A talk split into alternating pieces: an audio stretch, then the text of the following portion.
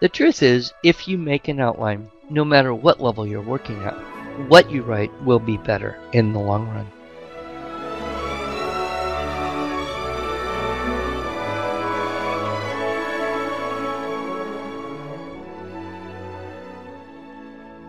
Hello, and welcome to the Arts of Language podcast with Andrew Pudewa, founder of the Institute for Excellence in Writing, or as many like to say, IEW. My name is Julie Walker, and I'm honored to serve Andrew and IEW as the Director of Marketing. Our goal here is to equip teachers and teaching parents with methods and materials which will aid them in training their students to become confident and competent communicators and thinkers.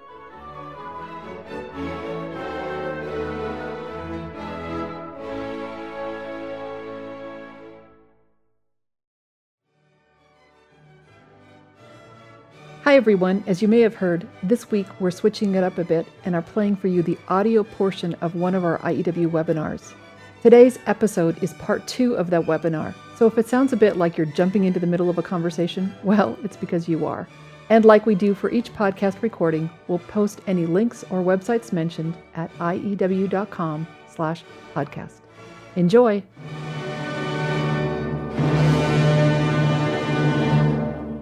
Now, if you would like to, right on the spot, if you're at a time and place with the technology and can download this set of mini books on kangaroo rats, you can click that live link and go ahead and do that.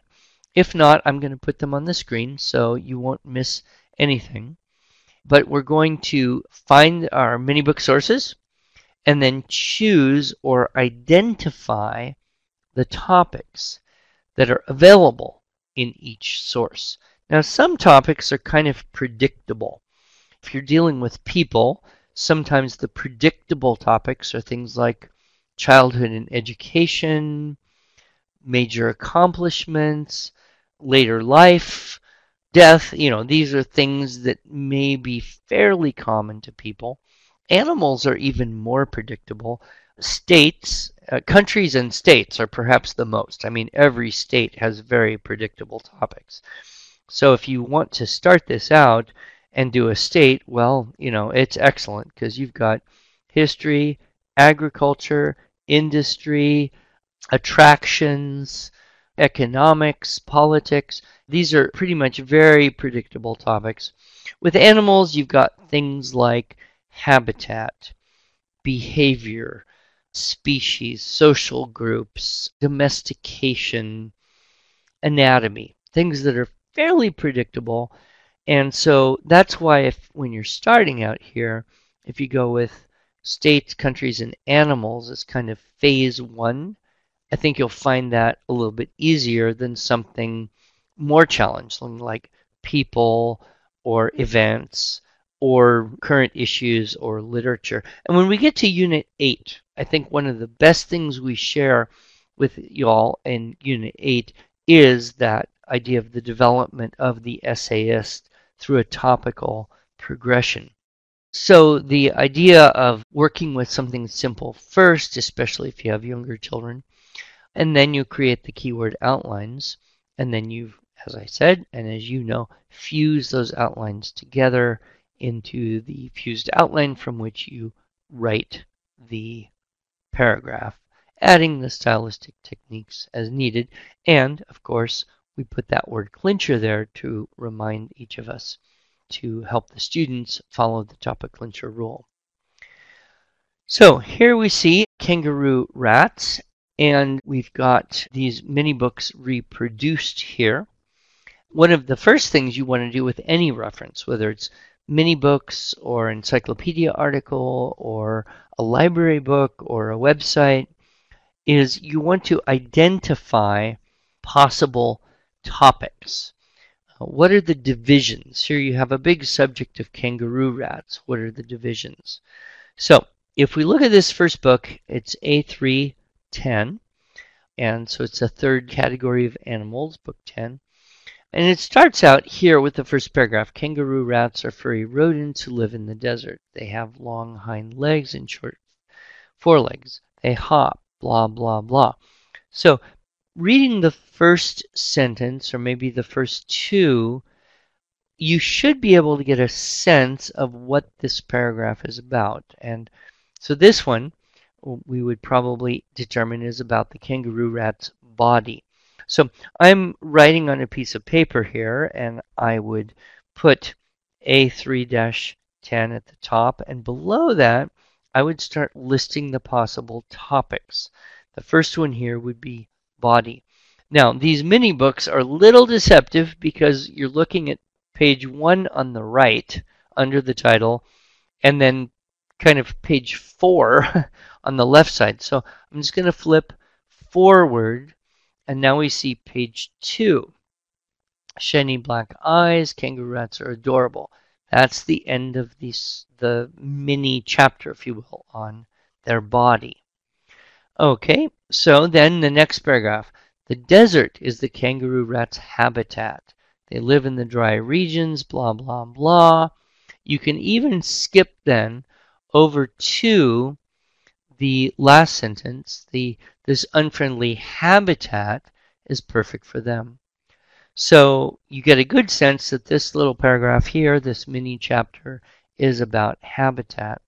And one of the things that is very handy about the mini books themselves is that we have specifically written them to follow the topic clincher rule. This makes it easy for the students to identify the topics of each section and it's a model for how you would follow the topic clincher rule. So they're very handy in teaching both of those things.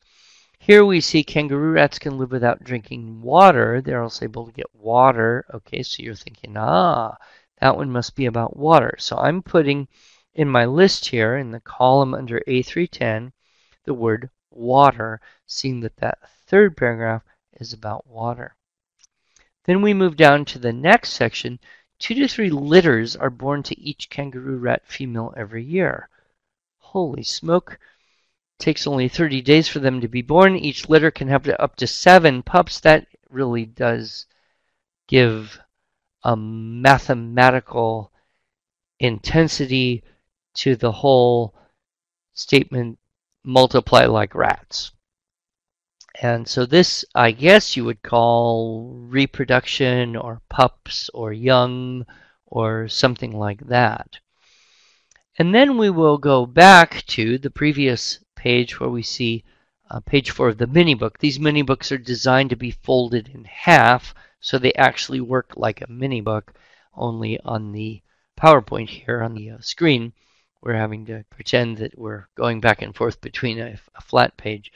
Here we have kangaroo rats are not social at all. They keep to themselves and protect their burrows. So this probably would be about their social, you know, or lack of social elements, which I find interesting because my very first pet in life as a child was a kangaroo rat named Alice.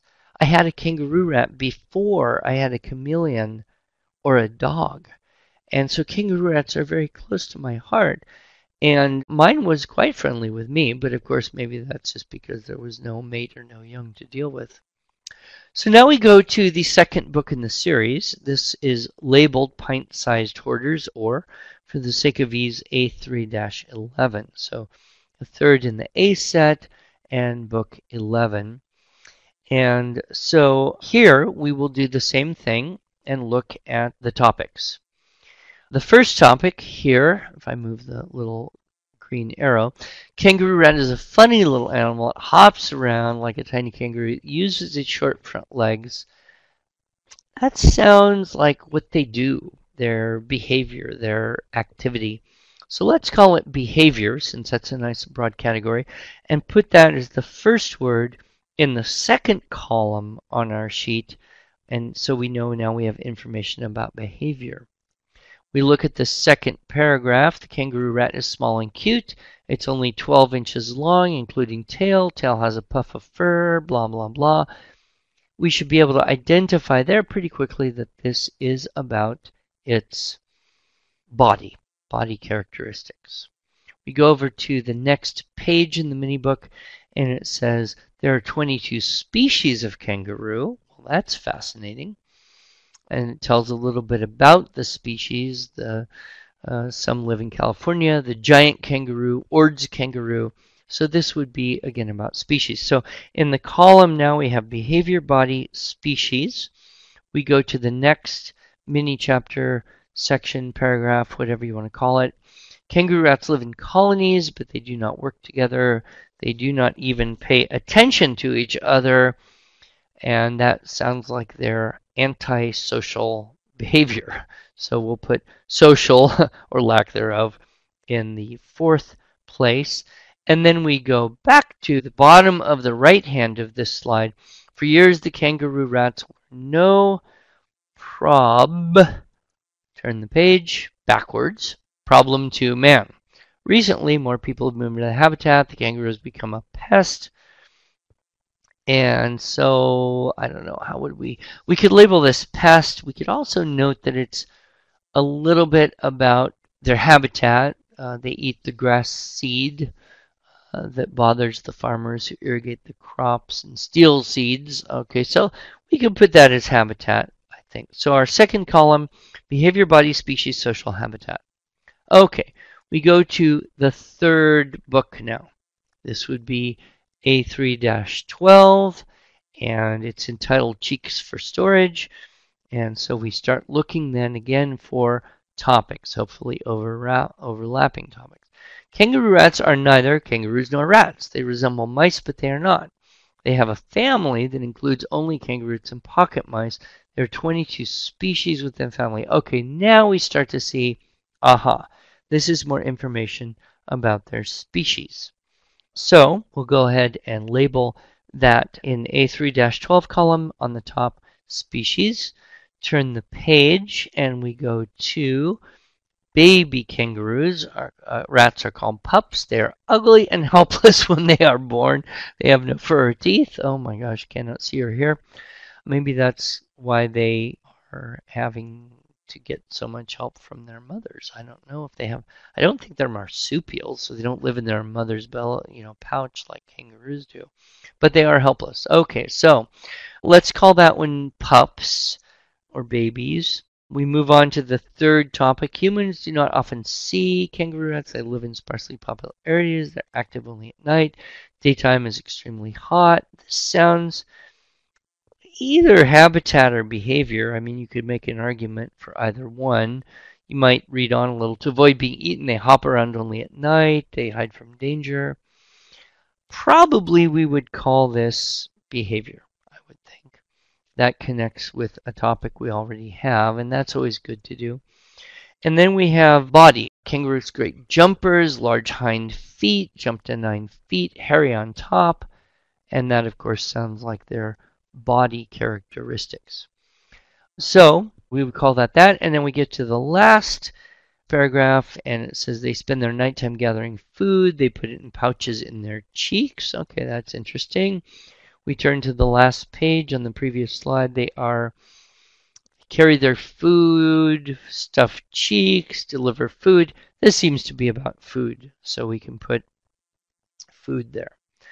So we have now made a chart with three columns, and hopefully we have five topics because the mini books are engineered here not to replace the library, but to be organized so that you can teach this process in a clear way, even to a group of children, and it's very obvious. So my paper looks like this. I hope yours looks somewhat similar, where you have listed the topics in each paragraph for each of the three books. Then what you can do, and what you want to do with your students, of course, is take a look at how the topics overlap. So body is probably the one with the three topics available. That's got the most information.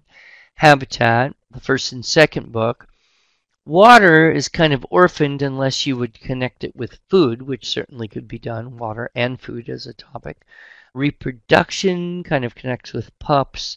Social or antisocial behavior and then behavior could be its own topic. So it's kind of an overlap, but you could do it that way. Species connects up. And so now you see that there's two or three sources for each of those available topics. So this kind of chart, whether you're doing it with mini books or whether you're doing something more extensively with other resources, is very helpful for students to be able to see, aha, there's information here and here and here about this one topic. And then you choose that topic and create the fused outline and then go for the next topic if you need to. I'm just going to jump ahead and show you then how this would work. Here's again the model and how we would go through and choose from the first book, which was Kangaroo Rats. Okay, we're going with the body. So here you see I've taken five facts from that first source text. Long hair, short front, tough tail, balance. Brown, white belly, ears, no fur on the ears, black eyes. Okay, good. Next source text. We get up to their body, 12 inches including the tail, longer brown head, brown eyes, plump belly. Only four facts available there. Kangaroo's body, they can jump nine feet in one jump. That's incredible. Hairy feet, sole, stand bipedal kangaroo. It's a lot of rich detail on the facts there. And then what we do is we put those into a fused outline. And part of the process here is to help to organize the facts into some type of logical sequence, some kind of order that would make sense. Sometimes that's easier than others. I wouldn't worry too much about that part of the process in terms of trying to help get kids do it perfectly. They'll actually learn by doing again and again rather than by being lectured. You know, you should think more carefully or whatever. You've probably noticed that about children. But here we see the fused outline and we could easily talk through that outline, which is a part of all of our units in the syllabus, is talk through the outline first, and then it makes more sense. And then when you go to write it out, you're one step ahead uh, where you would have been if you didn't talk it through. A couple things you can teach documentation starting in Unit 6. You can wait till Unit 8. You can also wait till next year, depending on how old, what level your kids are at. One of the things I think happens about documentation, we tend to dump this on kids all at once. I mean, one day you're a happy go lucky, carefree seventh grade student who can write reports and life is good, and then the next day, go wham! MLA format, everything all at once. Learn this or die, you know, falls on your head.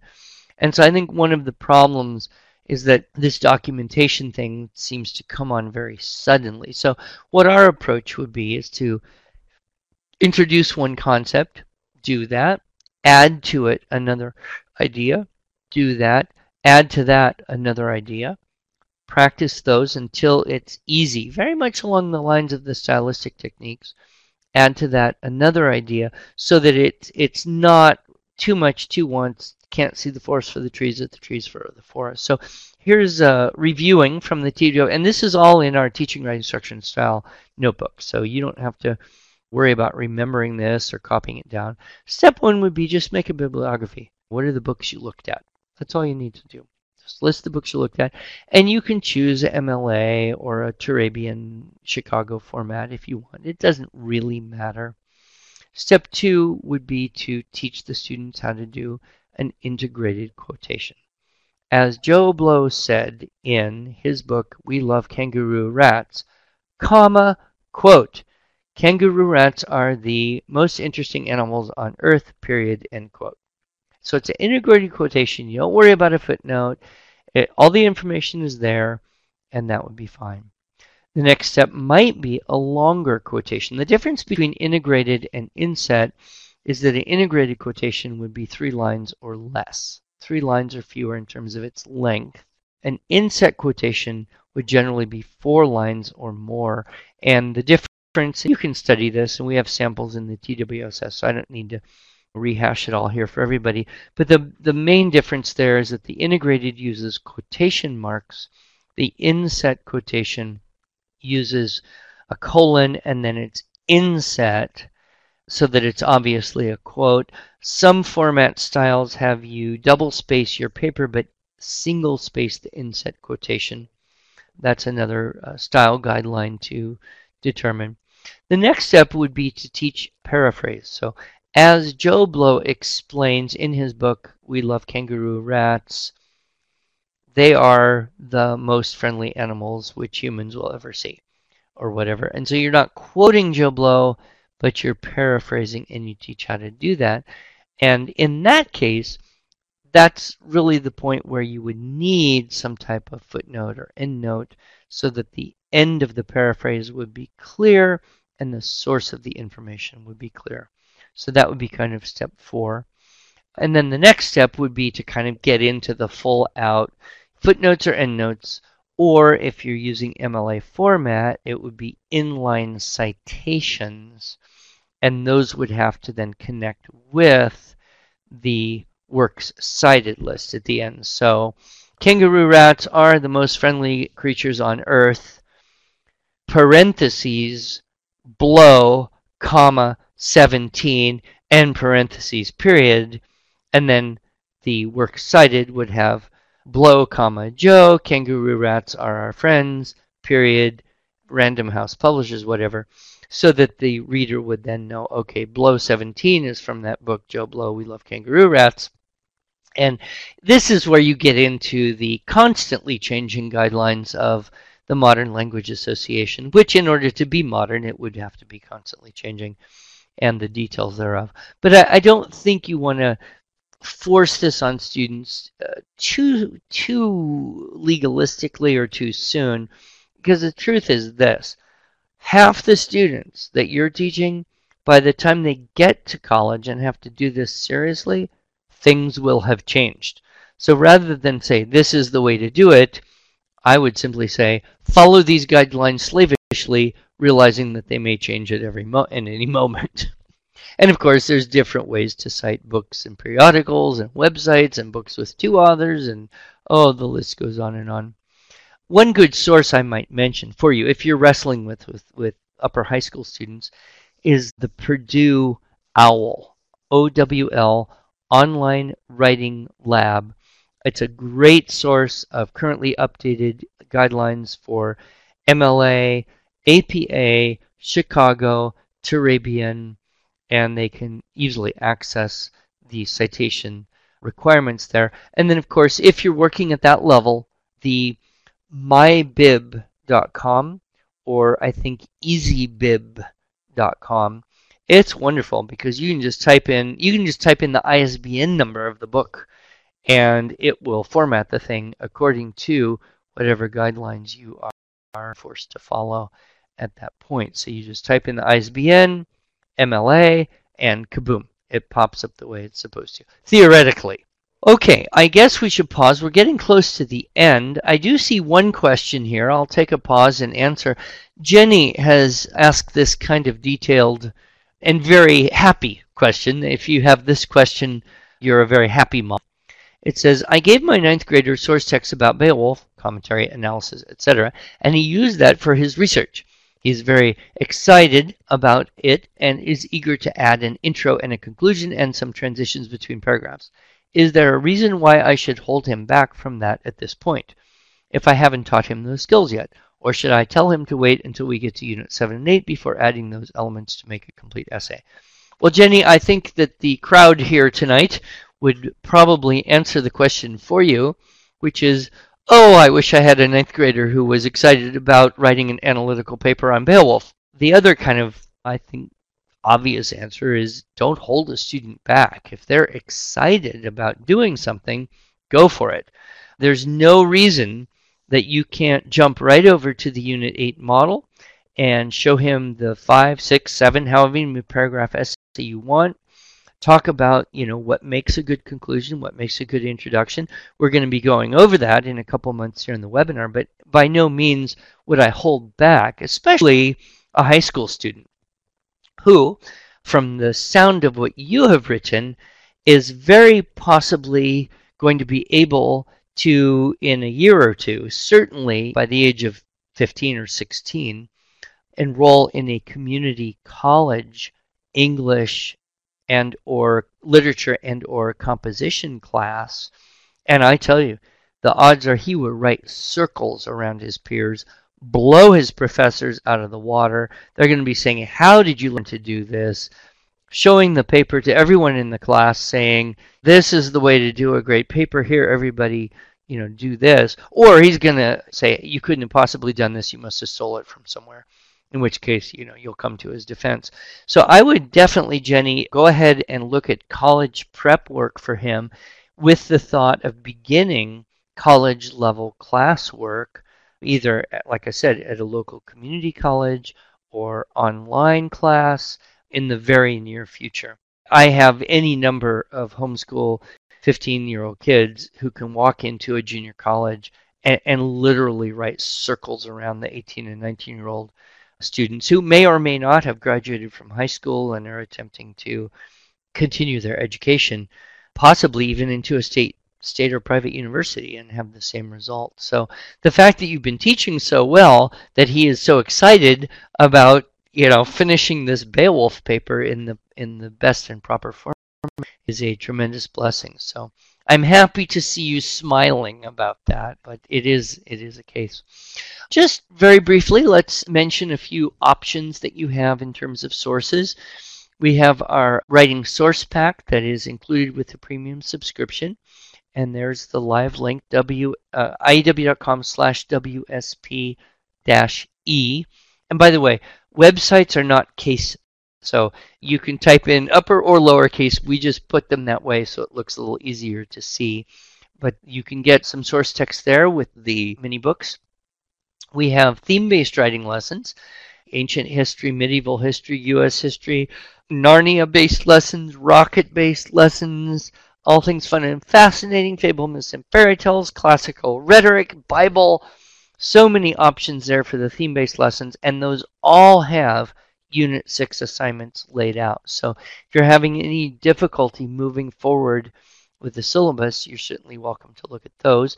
If you are teaching in a classroom, we have the classroom supplements available for you, and these are, are well laid out, complete lesson plans that should help you move forward through the units. In terms of the stylistic techniques, I say this month after month, so you may be exhausted and tired and bored of me saying it, but let's see how many people can answer the question. Techniques, new stylistic techniques should be dripped into the sequence of the structural models as they become what would you say? Easy, Carol, easy, Cynthia, Karen, EZ, yes. That is the truth. They should be dripped in as they are easy. Thank you so much, you folks who are webinar junkies. You know the fact. And what does easy mean?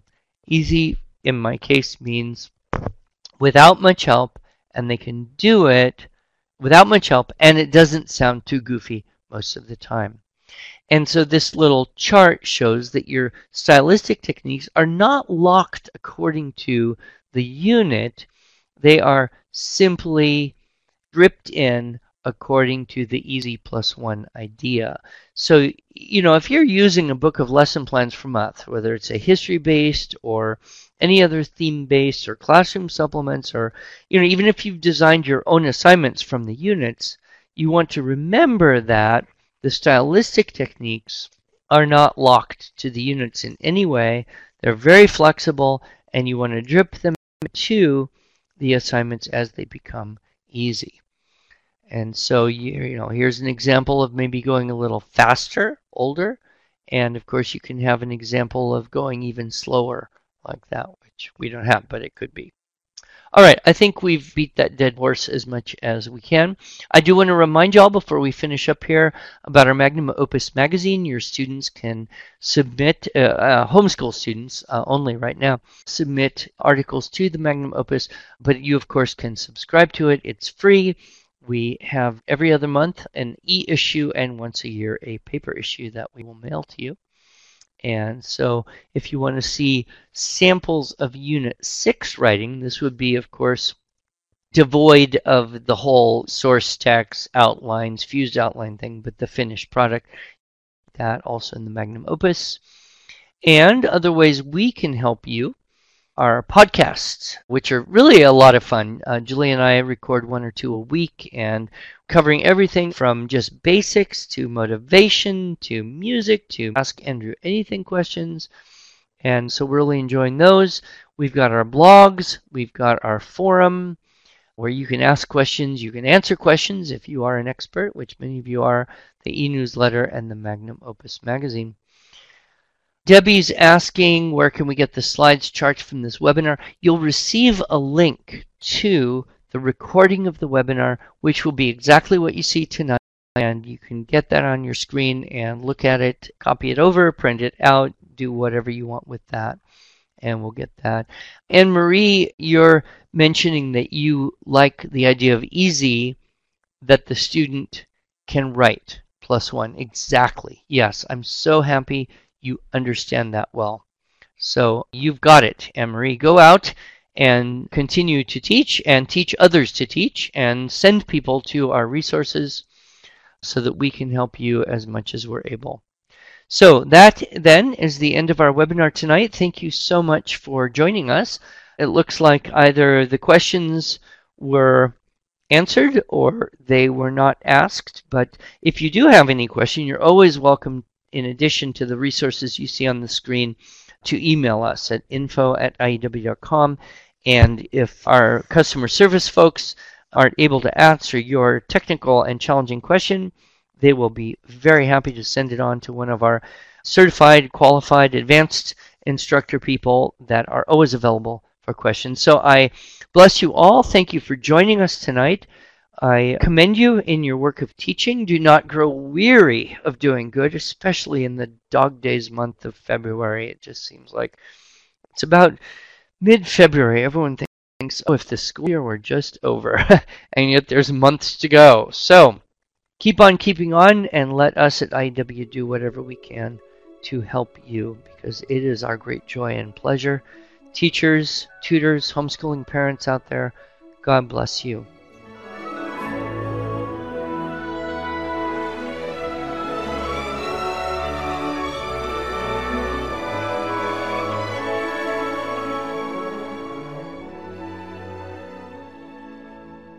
Thanks so much for joining us.